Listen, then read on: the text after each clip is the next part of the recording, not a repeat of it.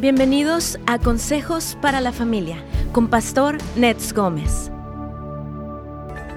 Frente a todas las cosas que están sucediendo, necesitamos tener una postura cristiana por encima de todo lo que podamos sentir, pensar y necesitar. Pablo dijo en Filipenses capítulo 2 versículo 15, hará que sean irreprensibles y sencillos, hijos de Dios sin tacha, en medio de una generación torcida y perversa, en medio de la cual ustedes resplandecen como luminares en el mundo. Así es, amigos queridos, tenemos como hijos de Dios eh, y necesitamos saber cómo se relaciona el Evangelio con la ética, cómo se relaciona el Evangelio con la política. Necesitamos conectar el Evangelio con toda realidad que impera para poder responder como hijos de Dios. Primera de Pedro 3:15 dice, más bien honren en su corazón a Cristo como Señor. Estén siempre listos para responder a todo lo que aquel que pida explicaciones sobre la esperanza que ustedes tienen.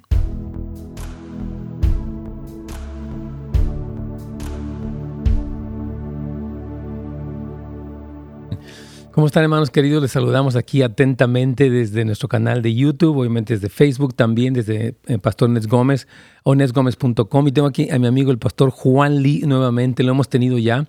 Él tiene una amplia carrera en la docencia, este, en el pastorado, en, la capacitación. Ah, es un hombre que ha servido, bueno, él estuvo en Argentina, nació en Corea, creció en Argentina, después se hizo mexicano. ya sí lo siento. Y, este, y es un hombre muy activo en el ministerio, acaba de estar en El Salvador y bueno, nos encanta que nos platique todo y este tema también el día de hoy. Bienvenido, Pastor Juan Lee. Hola, muy buenos días. Eh, encantado de estar aquí y siempre es un honor de poder estar en tu programa. Amén. Aquí y poder estar compartiendo perspectivas de parte del reino Amén. para la iglesia y para la gente que están afuera de la iglesia también. La vez pasada él nos habló del, tema de la iglesia pospandémica, incluso la empresa pospandémica, y habló de muchos temas y muchos puntos muy interesantes. Él es un hombre que tiene siempre un, trasfondo de información muy amplio y me encanta que tiene incluso mucha de la información de Corea y de las cosas que están pasando allá, como otra perspectiva de lo que sucede. Así que nos encanta tenerte, Juanito. Muchas gracias. Amén. A ver, en estos dos minutos que tenemos antes de conectarnos con la inspiración, ¿cómo te fue en El Salvador? ¿Qué, qué hiciste por allá? Cuéntales a nuestros amigos. Uh, porque vienes llegando, estás uh, recién salidito ahí de, del avión. Entonces, cuéntanos cómo... tengo una semana y después de hacer el test de COVID, de COVID saliste regresé, perfectamente salí bien. bien. Así que puedo estar tranquilo. confiado aquí. confiado aquí, recorriendo diferentes lugares. Amén. Eh, Platícanos del Salvador. Fui a El Salvador después de que supe de que se abrieron los aeropuertos para poder ingresar. Oh, pues sí, porque estaba todo cerrado. Sí, ellos estuvieron seis meses y 13 días. En cuarentena. En cuarentena total. no estamos hablando de en cuarentena como lo tenemos aquí en Estados Unidos, sino es total. Total. Eh, solamente una persona en toda la familia tiene la autorización para salir de compras. ¿O solamente una persona? Solamente una persona. Y el gobierno te da tipo un certificado, una carta que puede circular. puede circular y es una persona por familia. Y estos son seis, seis meses. Qué locura. O sea, imagínense nada más el confinamiento tan difícil. Es un tiempo muy largo la familia y reunida ahí, o sea, e-, es, difícil todo esto. Es muy difícil, en especial para la iglesia. Por supuesto. Eh, son seis meses y medio donde... Sin servicios regulares, ¿no? Sin servicios regulares solamente te permite mm. eh, transmitir, pero el tema es... Mm, aquí nos vemos. Sí. Eh, aquí estamos. aquí estamos, pero pero ya no, de que no puedas estar viendo a la gente, de que no mm. puedas estar en conexión con la gente. Ese aislamiento es, es, es, pesado porque incluso puede provocar depresión, ansiedad. Es, es complicado. Dios nos hizo para vivir con, con, personas, o sea, en sociedad de una manera física, no solamente virtual. Yo creo que es bien importante. Vamos a recontarnos ya en este momento con Radio Inspiración, pero hay que orar mucho por El Salvador, yo creo. El Salvador eh, es un lugar muy precioso eh, muy necesitado el Señor también. Aquí vamos.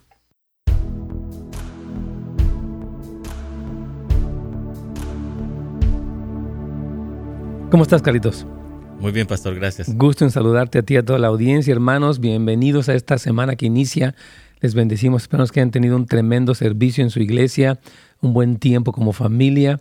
Nosotros tuvimos el privilegio, Carlitos, de tener a Bob Sorky con nosotros Y, ah, y, ayer cerramos con 19 bautizos en la playa. Fuimos allí a Zuma Beach y estuvimos bautizando y es una alegría ver que la pandemia no ha detenido a la iglesia para el progreso del Evangelio y ver estas almas que obviamente no pudimos bautizar aquí en nuestro bautisterio tradicional por razón de las restricciones del COVID, pero los llevamos allá a la playa. Estaba fría el agua, pero estuvo tremendo y después nos comimos unos tortas de ensalada de pollo y bueno, estuvo increíble, pan dulce con café de olla y todo eso. ¡Wow!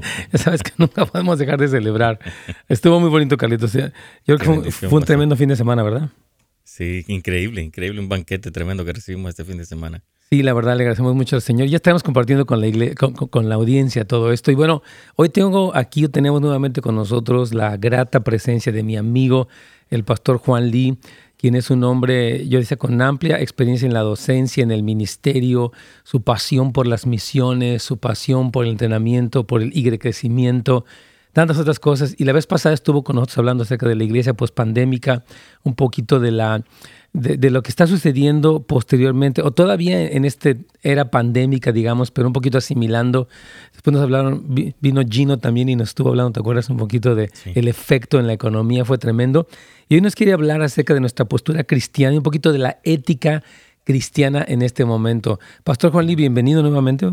Muchas gracias. Gracias por estar aquí. Es un honor estar aquí en este programa contigo. Nos bendices muchísimo y nos cae súper bien a todos. Pero algo que yo quiero comentar es que vivimos en un momento, pastor, donde yo veo una, pues un ataque muy fuerte de grupos de izquierda y de derecha, una tensión, muchas cosas que se hablan en los medios masivos. Estamos en, un momento preelectoral muy, muy intenso. Estamos ya a unas semanas, prácticamente dos semanas ya de las elecciones.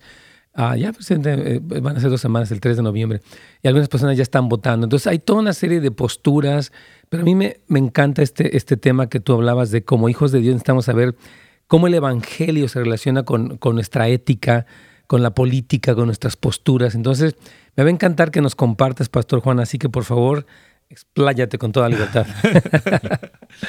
Creo que el tema de la ética y política es un tema muy controversial. Sí, cómo no. Y como dices, hoy en día estamos eh, recibiendo balas desde la parte de lo que se declara en izquierda o también desde la, parte de la derecha, porque estamos justamente en el medio y no podemos evitar eso. El tema de la ética y política ha sido siempre un tema delicado mm. y un tema donde por mucho tiempo, además, los pastores Mm. han tratado de evitar de tocar. Eh, los temas éticos, eh, justamente el matrimonio entre gente del mismo sexo. El tema de aborto, la justicia social. han sido temas conflictivos que nadie lo querían sacar porque de una forma u otra no queremos traer eh, la política a la iglesia o causar la división. Así es. Entre lo que es la postura. Pero sin embargo, eh, una cosa que debemos entender mm. es que son temas que no se puede evitar de tocar.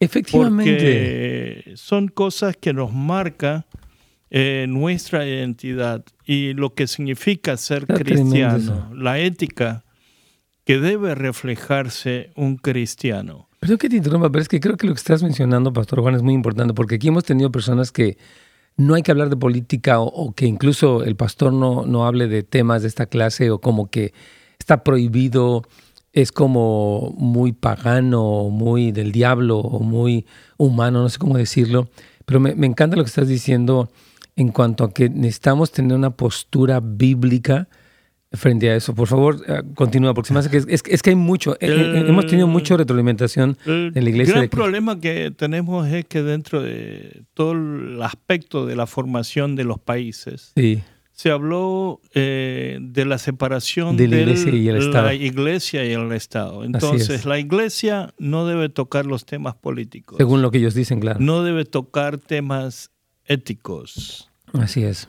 Pero si no tocamos vamos a estar en gran problema porque estamos permitiendo que nos gobierne desde una perspectiva política. Así es. Y ellos van a regir cómo vivir, cómo debemos vivir. Van a legislar nuestras reuniones, nuestras perspectivas, nuestra educación, todo. Y muchos tenían justamente el conflicto un poco basando un poco en lo que hablaba en 2 Timoteo 2, 23 al 25, y creo que de ahí debemos estar reflexionando un poco más. Dice Pablo, eh, pero desecha las cuestiones necias e insensatas. Tú sabes que generan contienda y el siervo del Señor no debe ser contencioso, contencioso sino amable para con todos, aptos para enseñar, sufrido, que corrija la mansedumbre a los que se oponen y por si acaso Dios le concede arrepentirse para que se conozca la verdad. Así es. Y creo que este pasaje a veces eh, nos ha hecho llevar a pensar, no debemos meter en la parte de la ética ni la política porque, porque son cosas eh, necias e insensatas. Mm. Pero sin embargo, eh, creo que una de las cosas que debemos empezar a pensar es interpretar este pasaje correctamente también. Así es, por favor. Eh, la parte de la ética, y quisiera hablar un poco entonces, entrar un poco desde el cuadro por favor. de la relación del Evangelio y la ética. Así es. Eh, la ética es algo inseparable de lo que es un cristiano. Así es. Eh, un cristiano debe mm. mostrar sus frutos de que el Espíritu Santo mora en él. Así es. Y ha sido uno de los problemas más graves en el día de hoy porque hemos separado la vida ética de lo que es la vida de un cristiano. Totalmente. es como que el cristianismo ocurre el domingo en la iglesia y ya sales y puedes vivir una especie de dicotomía, ¿no? De, sincretismo, donde vivo, vivo aquí, el, domingo soy cristiano, pero el lunes puedo hacer un negocio sucio o no pagar impuestos o cobrar más de lo que debo o mentirle a una persona y, podemos vivir en estas dos realidades La cosa paralelamente, ¿no? Hemos separado lo que es lo espiritual y lo secular. Claro. El mundo Como que lo sagrado y lo secular. el mundo griego nos enseñó eso. Así es. Lo sagrado es lo que sucede dentro del día domingo, dentro de las cuatro paredes de la iglesia. Así que vives como un santo, como un cristiano, solamente el día domingo cuando estás dentro de la iglesia. Y cuando sales de la iglesia, empiezas a tu vida mundana, a tu vida secular, como decimos, la separación del secular, y no demuestras nada en tu vida ética, moral. El gran problema del día de hoy, de nosotros que nos llamamos cristianos, es que hemos separado eso. Entonces, hoy en día, eh, cuando eh, Gallup hizo las encuestas sobre eh, cómo viven los cristianos, no encontró ninguna diferencia entre un cristiano y no cristiano en su expresión ética.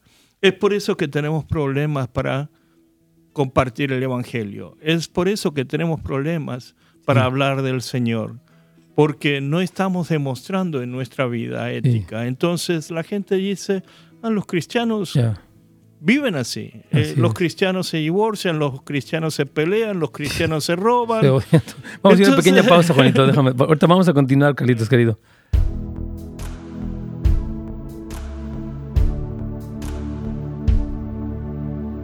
Muy bien.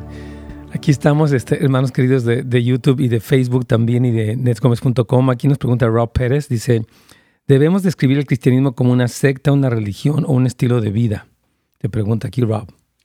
El cristianismo no es una religión. No es. Es la relación con Dios. Claro que sí. Eh, Dios, eh, a través del Señor Jesucristo, nos trae la salvación y es la centralidad del Evangelio. Así es. Y entonces, eh, a través de Jesucristo, nosotros nos convertimos en hijos e hijas de Dios. es lo que nos habla en Juan 1.12. Y es, el efecto de lo que es el Evangelio. Entonces, no podemos estar pensando con lo que es una religión. Hace poco escribí un ensayo para Corea sobre la religiosidad en América Latina. Y toqué el tema de la religiosidad, separando lo que es una religión con lo que es nuestro nuestra relación con Jesucristo. Así es.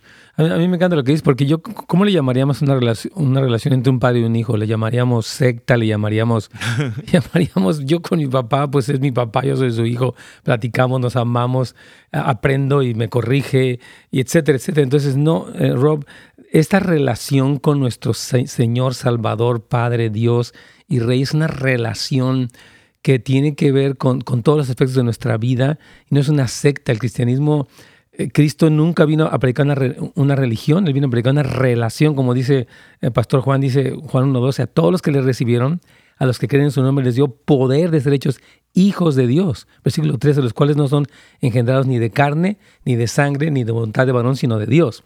Entonces realmente no, no podemos considerarlo así, pero me, encanta lo que responde. Aquí nuestra hermana ah, Anónima nos pregunta, ¿Qué es una secta? ¿Es algo bueno o malo? Bueno, es algo malo, obviamente. Me encantan, son preguntas muy básicas, pero yo creo que, es bueno contestarlas. ¿Qué le contestamos a la hermana? Eh, una secta es mala porque la secta, la palabra en sí de la secta es eh, tipo... Una división. Una división. Y pensar que ellos son los únicos que poseen la verdad. Así es. Entonces, no dan una apertura. Sí. Así es, efectivamente. Eh, las sectas entonces piensan que son los únicos que van a ser salvos. Así es. Piensan que son los únicos que tienen la verdad. Que tienen la verdad. Y es un engaño. Entonces, sí, hermano, las sectas y el sectarismo es peligroso. Es cuando una persona, un grupo de personas, un líder, empieza a proclamar que él es el iluminado o la persona que tiene una revelación y quiere que todo mundo, o sea, descarta a los demás y se proclama como el, el poseedor de la verdad. Y es una cuestión súper peligrosa. Dice aquí nuestro hermano José en Romanos 8.30, vamos a ver qué dice Romanos 8.30, ah, dice lo siguiente, dice, ah, y, a los que predestinó, esos también llamó, y a los que llamó, esos también justificó, y a los que justificó, esos también glorificó. ¿A qué se refiere a, calificarlos o corregirlos? Gracias, pastores. Bueno, la justificación que Cristo hizo por el acto de redención en la cruz del Calvario, empieza un ciclo glorioso donde, bueno, Él nos llama, pero nos justifica y también nos glorifica, es decir, nos da una, un estado elevado en su presencia por su gracia, en el que Él nos coloca a reinar con Él, nos recompensa, etcétera. Es, es un versículo súper amplio, pero está increíble. Eh, quisiera Tengo 20 segundos, por favor, antes de entrar. Dinos, dinos. A veces eh, nos eh, malentendemos este aspecto y creo que debemos entender que la muerte de Jesucristo hace dos mil años es válido para todos, para todos los tiempos, porque para Dios no hay tiempo. Así es. Entonces, la muerte, la redención de Jesucristo hace dos mil años. Amén es válido para lo que es el pasado, presente y el futuro. Vamos a encontrarnos con excelente pastor. Aquí vamos con inspiración.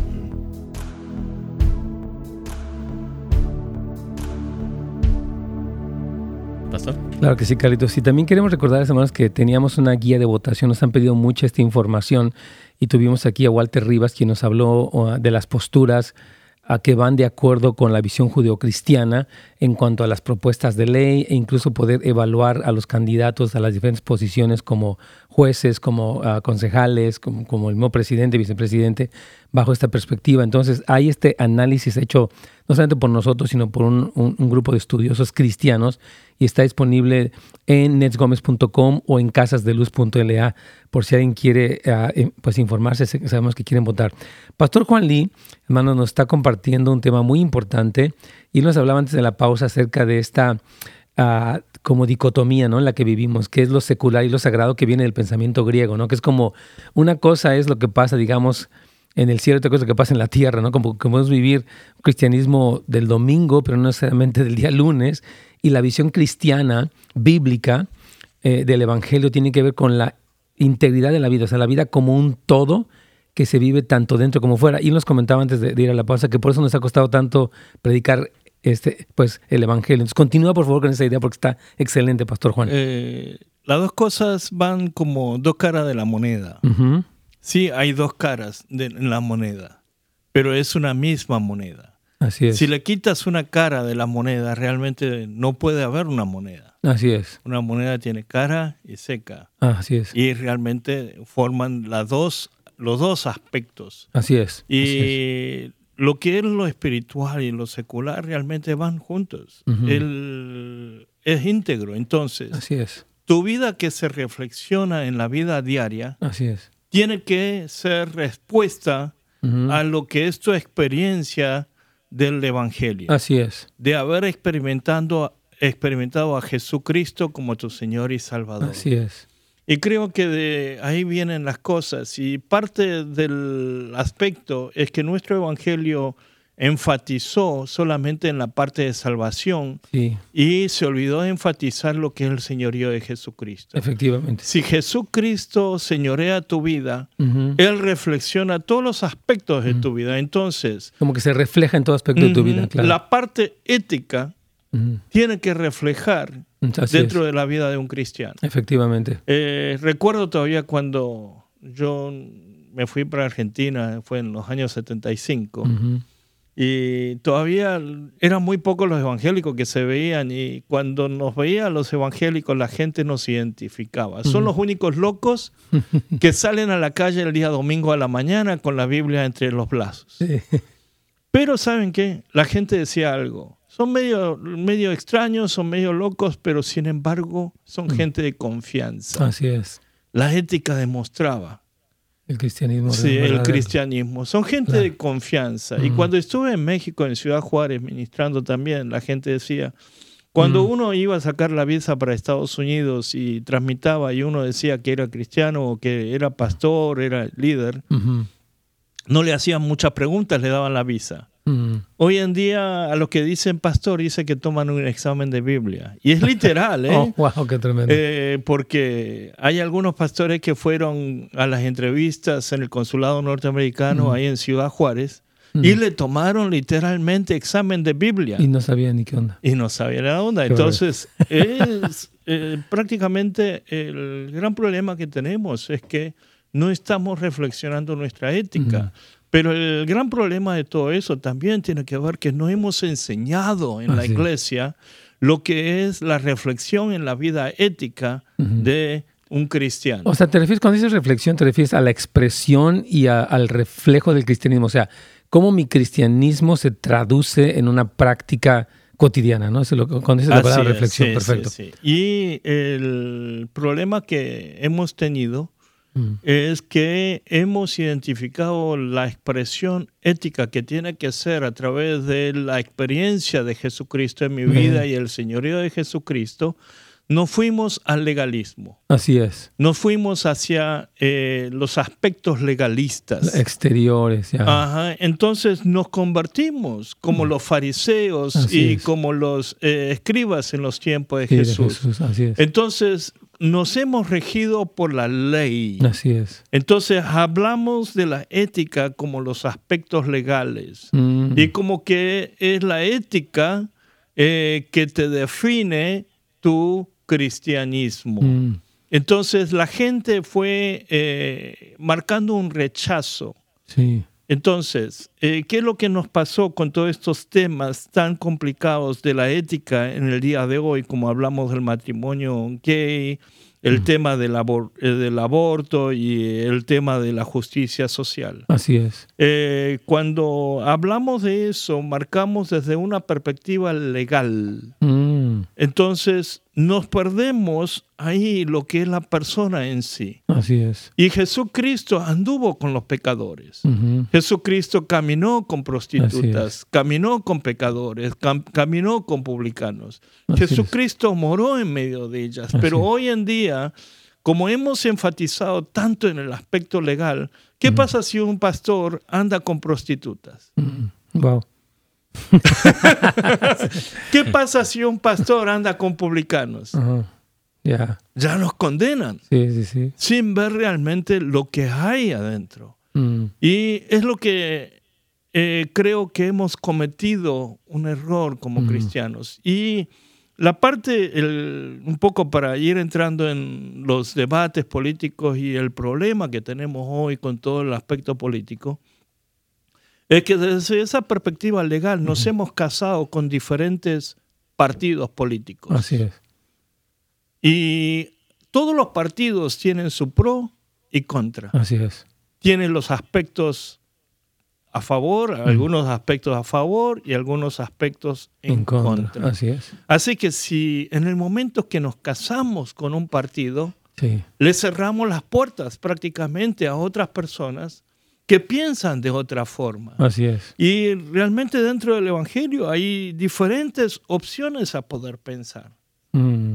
Hay diferentes perspectivas a poder pensar.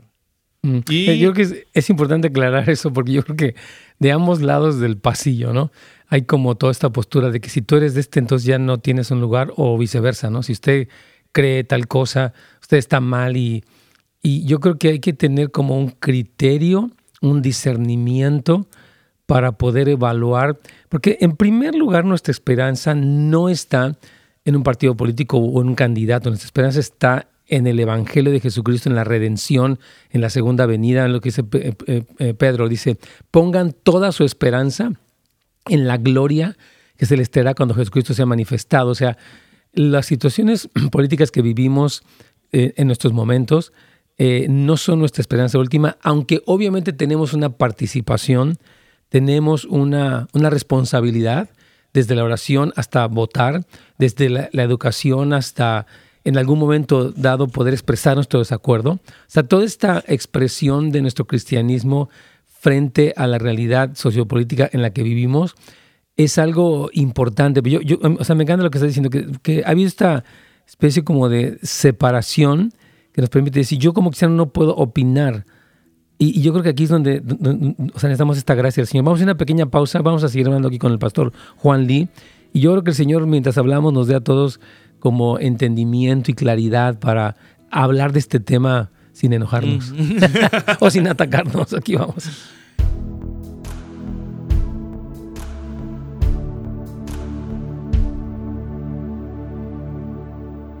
Amén. Aquí estamos.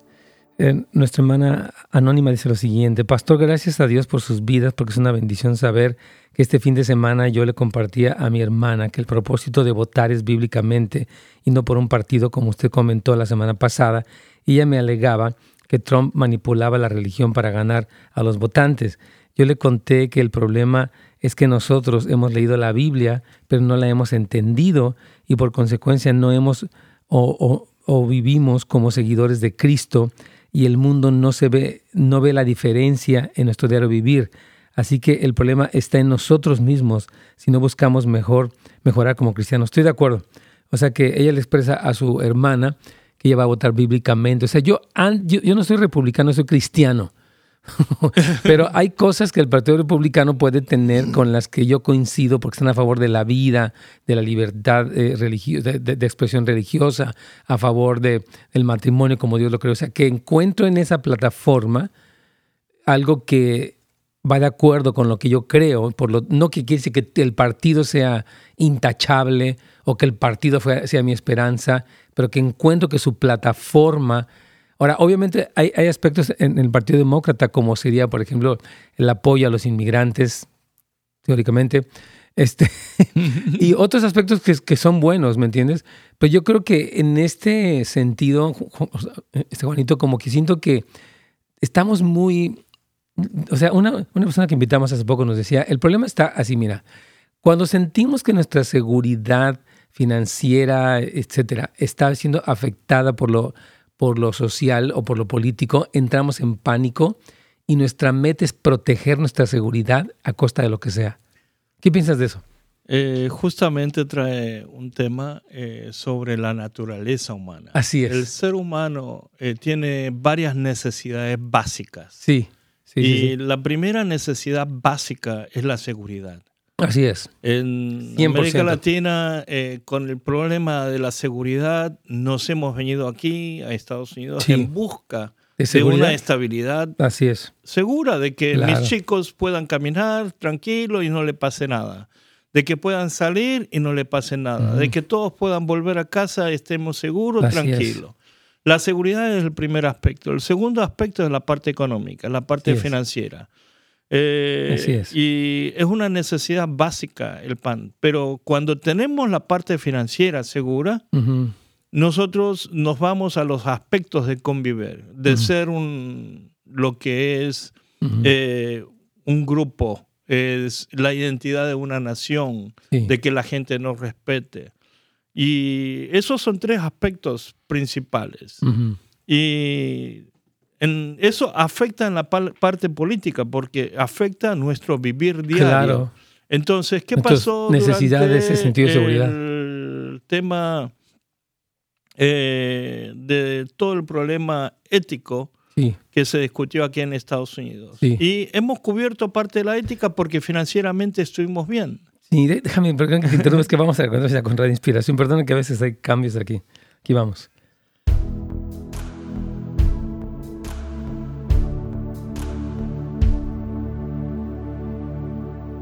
Pastor. Aquí estamos, mi Carlitos. Y bueno, eh, Pastor Juan Lee nos está hablando de algo muy interesante, que es la ética cristiana y la expresión de esa ética en lo que sería nuestra cotidianidad.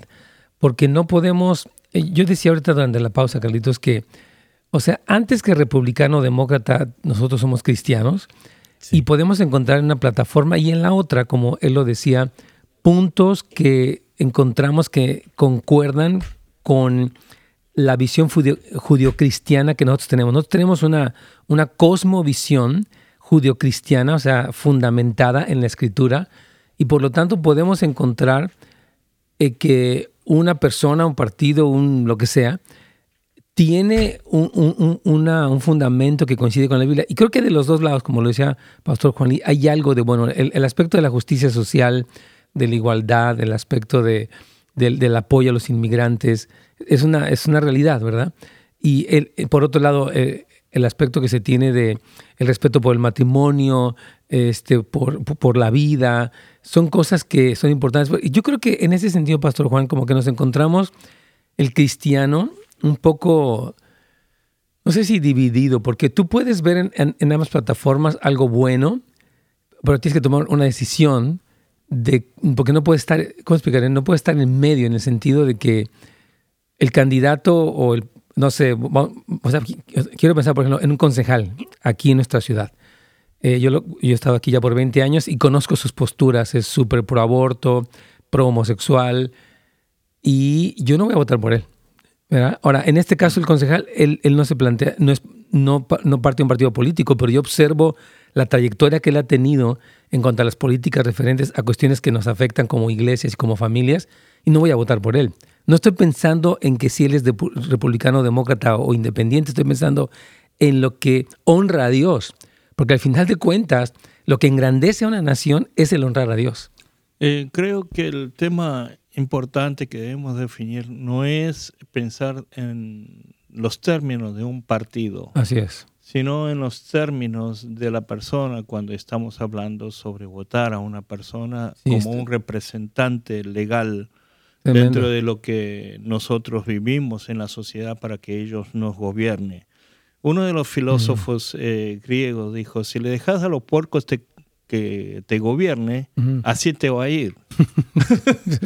Y el tema es que como cristianos muchas veces no nos hemos metido en ese aspecto por el tema de la separación de la política y lo que es la religión. Pero si no nos eh, pensamos en los aspectos políticos, y no nos pensamos en quiénes vamos a escoger para que ellos nos representen y ellos nos gobiernen, así no va a ir. Así es. Creo que Corea, pero que vivió, por ejemplo, porque antes de que se separaran, tú, tú conoces obviamente más de la historia, pero hay una parte que es la Corea del Norte, que es, es que socialista. El comunismo socialista. Comunismo socialista. Y la parte del sur que conservó el capitalismo, digamos. Y ustedes vivieron eh, todo, una situación así, ¿no? Como, como eh, nación. Muy interesante lo que pasó allá. Platícanos un poco. La gente eh, sabe lo que es un socialismo comunista. y lo han vivido a través de la guerra. Entonces la gente ya se escapa de eso. Sí, claro, la gente está oyendo. Pero el gran problema en Corea hoy también es que la generación joven, que nunca experimentó la guerra, entonces no sabe lo que es. Entonces hay una ruptura de relación entre la gente que experimentaron la guerra y entre ah. la juventud que no experimentaron la guerra. Hmm. Entonces, eh, hay una división, separación un poco por los aspectos políticos, una separación generacional. Los papás de una perspectiva, los hijos que nunca experimentaron lo que es la guerra y el comunismo represivo, Eh, donde ellos quieren ese socialismo, ¿no? muchos de ellos... Eh, muchos sí. de, hecho, yo he escuchado que parte de la iglesia está perdiendo a los jóvenes porque la iglesia está, se está yendo más a lo conservador, partidos conservadores, y los jóvenes quieren este sentido de justicia social, y eso está causando incluso la salida de muchos jóvenes de la iglesia y la, y la separación, o sea, esta, estos dos bandos, digamos, que se están dando. La cosa es que eh, creo que el gran problema es también de parte de la primera generación. Así es. ¿Cuál sería el problema de ellos? Platícanos. Eh, yo creo que el problema es que nos hemos identificado, nos hemos politizado con los aspectos éticos y nos hemos puesto nuestras barreras. Y ese es el problema. Y ahí lo que faltó y lo que todavía falta aquí en Estados Unidos es la expresión de amor. el amor cubre todo. Sí. Y eh, ante todo es el amor que tiene que cubrir. Así es. Y no separar, eh, así somos y así eres tú. Así es. Hay una perspectiva antropológica que eh, cuando estuve en Fuller se habló de dos tipos de expresión de fe. Lo que es bounded set y lo que es center set. Nuestra fe no es bounded set, no está en un límite, en un cuadro, donde dice, si crees estos parámetros, eres cristiano. Y si no lo crees, eres de afuera y eres mi enemigo. No. Eh, como hablamos en la parte inicial, nuestra expresión no es una religión, es la relación con Dios. Y está centrado en nuestro Señor Jesucristo. Amén. Hay personas que están un poco más lejos y otros más cerca de Jesús. Hay otros que están lejos, pero están caminando hacia la centralidad de Jesucristo. Y son hermanos débiles. Y es lo que nos habla Pablo tanto en Romanos. Sí, así es. Y por eso nos dice en relación a la comida sacrificada a ídolos. Sí, la verdad es. Dice, También sí, es algo que estás seguro de que no hay problema para comer esto. Pero sin embargo, por el bien de otros hermanos que tienen debilidad en su fe, yo no voy a comer, claro. No voy a comer. Claro. Y creo que es algo que necesitamos hoy comprender. No podemos separarnos de los aspectos sociopolíticos. Mm. El Albert Moyle, el doctor, el presidente del que fue el, del seminario bautista, eh, Southern Baptist Theological Seminary, habló la política es el proceso en donde nosotros decidimos cómo vamos a vivir como una sociedad. Así que desde esa perspectiva no puedes separar lo que es el aspecto político, porque, vivimos en una sociedad. y, todo lo que sucede te va a afectar. Pero sin embargo, es ahí donde nosotros debemos definir cómo vamos a vivir. Así es. Cómo, ¿Qué es lo que nos va a regir? y en los aspectos hay personas que van a elegir diferentes posturas porque van a estar enfatizando de acuerdo a su experiencia personal, de acuerdo a las necesidades básicas que y a la inseguridad que puedan sentir, claro. Entonces, escoge las prioridades. Sí. Hay gente que la prioridad ética, moral es lo más importante. Sí hay personas que su seguridad va a ser la parte más importante. O su estatus eh, migratorio.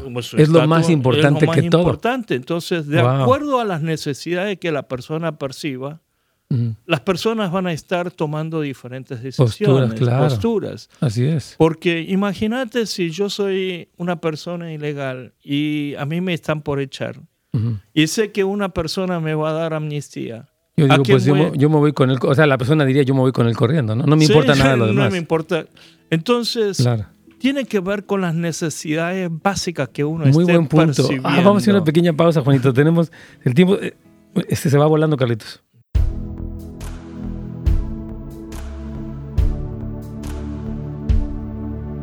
Muy bien. Aquí tengo una pregunta que nos hacen y vamos a este paréntesis. Como mm. sabes, tenemos los breaks eh, en la radio, para aquí seguimos con los amigos de Facebook y de YouTube.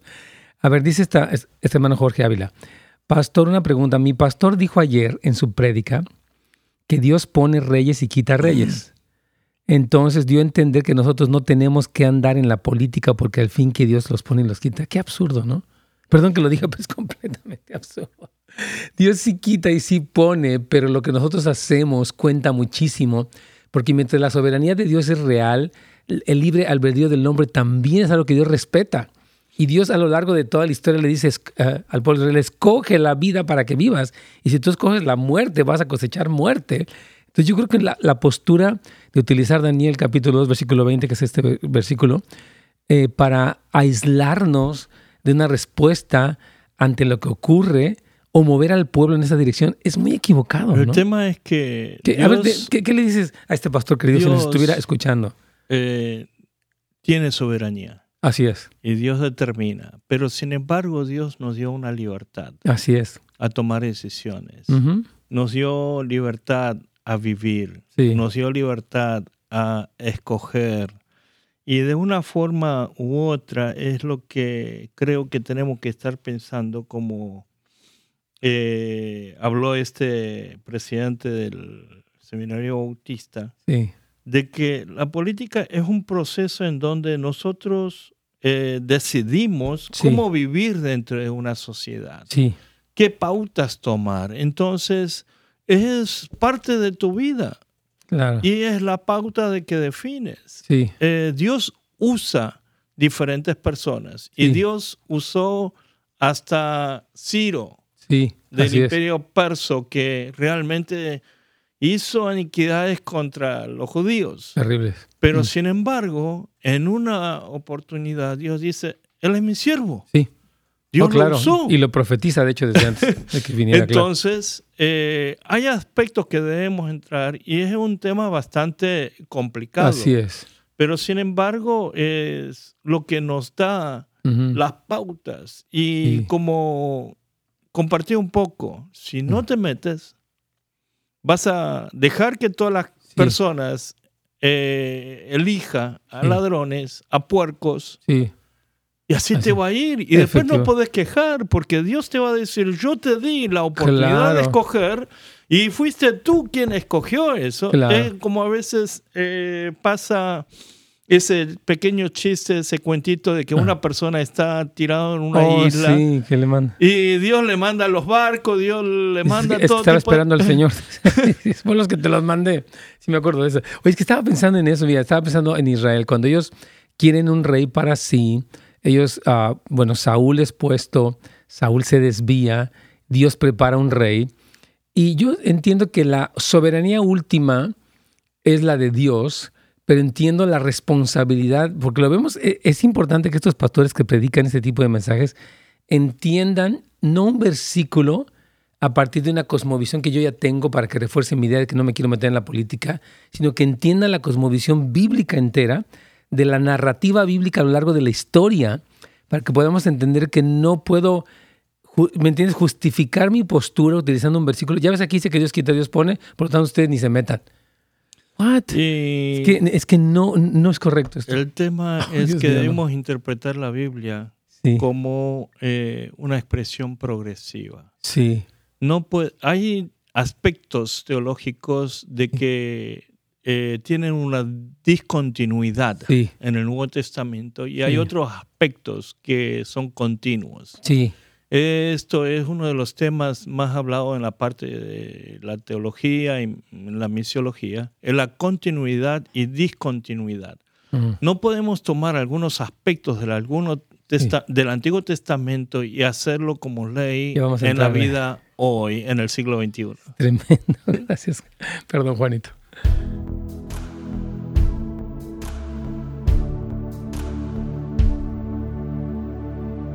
¿Pastor? Claro que sí. Aquí estamos, Carlitos. Lástima que el tiempo vuela tan rápido. Sí. Pero eh, pues eh, bueno, estamos hablando muchas cosas, pero eh, tenemos una pregunta que nos hace aquí nuestra hermana, bueno, nuestro hermano, perdón, Jorge, y él dice que el pastor ayer dijo en su prédica que de acuerdo con Daniel, bueno, nos pone aquí la cita, pero Daniel dice que Dios pone y quita reyes, y lo que dio a entender es que nosotros ni, ni siquiera nos, nos, tenemos que andar metiendo en eso de la política.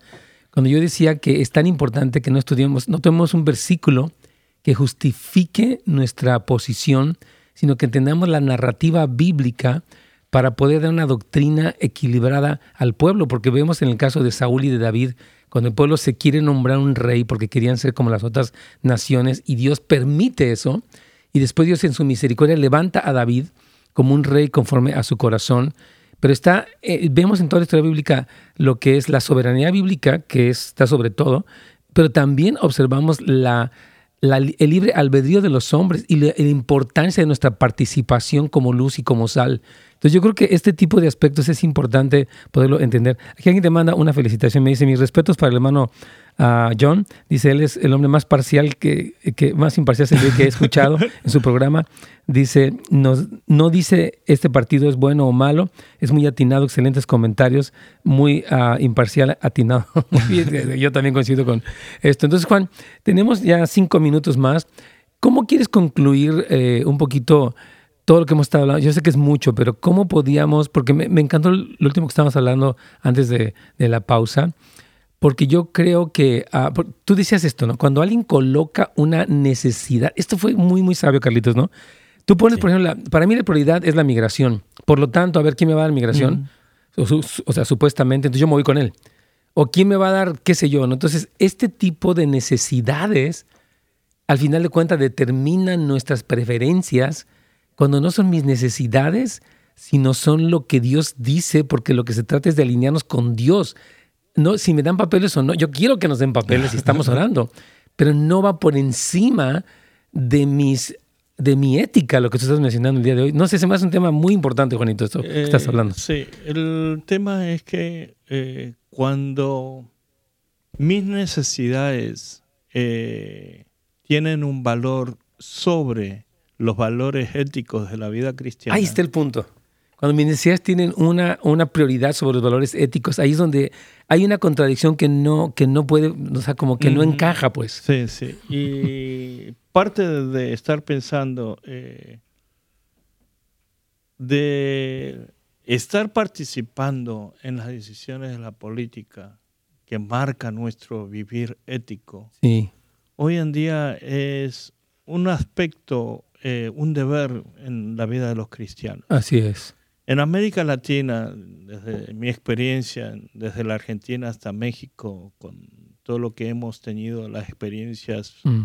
entre los políticos quienes nos gobernaron claro. el continente, eh, nos dejaron como está el país hoy. nos dejaron como está América Latina. Así es. Y es porque no nos hemos puesto el énfasis en elegir bien. Sí quién nos va a gobernar y qué implicancias tiene esos aspectos en la vida de la sociedad. Así es. Entonces, es algo que tiene una implicancia. Nuestra vida cristiana tiene implicancia.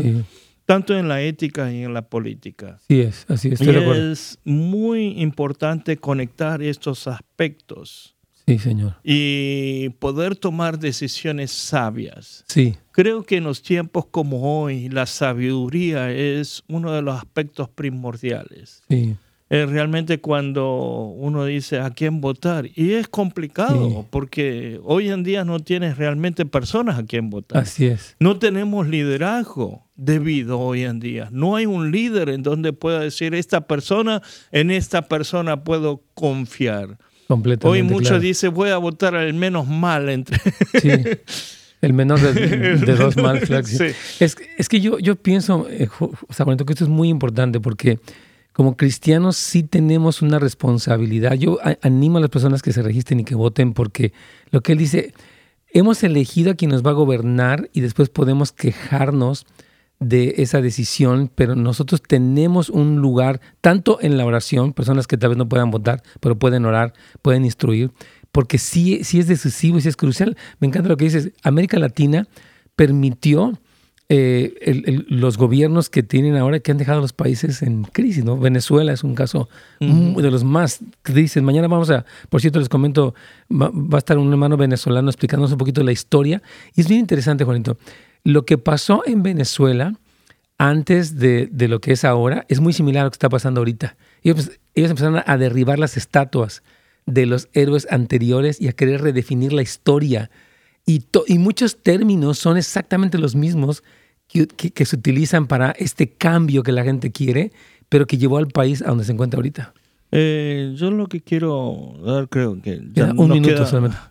Lo que quiero dejar es eh, cuando ustedes toquen temas éticos, políticos, para el tema de votar a alguien, eh, no tomen partidos y mm. no critiquen o no juzguen a la otra persona porque piensa lo contrario. Así es. Hoy en día es el gran problema que vemos. Hay mucho ataque, y es prácticamente la consecuencia que hay en Corea que eh, Corea es un ejemplo a aprender porque ha perdido a la segunda generación de cristianos. Así es. Y hoy en día mucha gente joven dice, tengo vergüenza de decir que soy cristiano Y eso que hace 20, 30 años eh, la fe y la expresión de la vida cristiana era tan marcada dentro de la sociedad. La gente respetaba a los cristianos. Los cristianos fueron los pilares, la centralidad de la independencia de Corea, la democracia. Y ellos marcaron grandes cambios. Pero hoy, por malas decisiones, porque simplemente nos hemos tomado partidos políticos y hemos tratado de... Ha, dividido, ¿verdad? fragmentado. Sí, sí, eh, Las generaciones que tenemos. Es importante eh, definir las pautas éticas, pero no podemos dividir, no podemos fragmentar, no podemos juzgar. Hay que abrazar y hay que entender de la perspectiva del amor de Jesucristo. Excelente, nos terminó el tiempo, mi Juanito. hay que amar al pecador, Amén. dice. Amén, eh, Carlitos.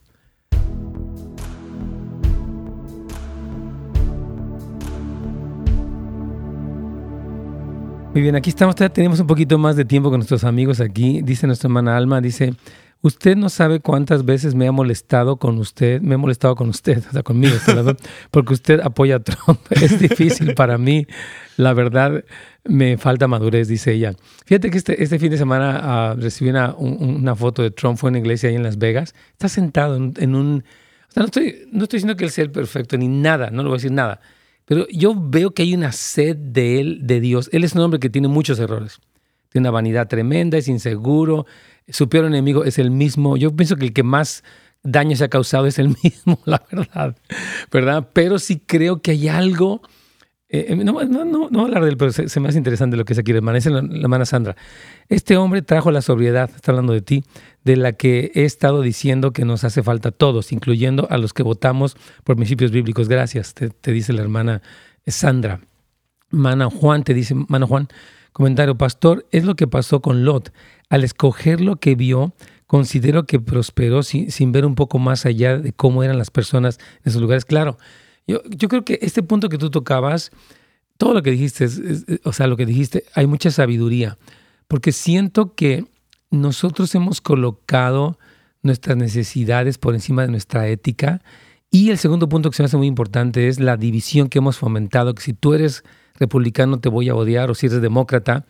Este, y esto no es el corazón del Evangelio. El corazón del Evangelio sí es extender el amor de Jesús a todos, del lado que se encuentren este, y tener una respuesta más bíblica, porque si no, tiene mucha razón, nos estamos fragmentando como sociedad. Y es lo que quiere el diablo, él quiere separarnos. Dice la Biblia en este Malaquías capítulo 4 que en el último tiempo él hará volver el corazón de los padres a los hijos y de los hijos a los padres para preparar al Señor un pueblo bien dispuesto. Entonces, la ruptura generacional por motivos políticos eh, entorpece el plan de Dios. Es así. Yo creo, ¿no? Y creo que es un tiempo tanto eh, lo que estamos. Yo me considero joven todavía. Yo también, ¿qué pasó? sí, eh, lo que somos y debemos entender a nuestros hijos. Sí. Y el tiempo en que nuestros hijos viven en el día de hoy. Totalmente. La realidad que ellos viven. Eh, sus prioridades son diferentes. Yo hablo con mis chicos, la prioridad es la justicia social. 100% de todos eh, la justicia social es la prioridad número uno, porque ellos no experimentaron las realidades que nosotros vivimos, el tema de la seguridad, el tema...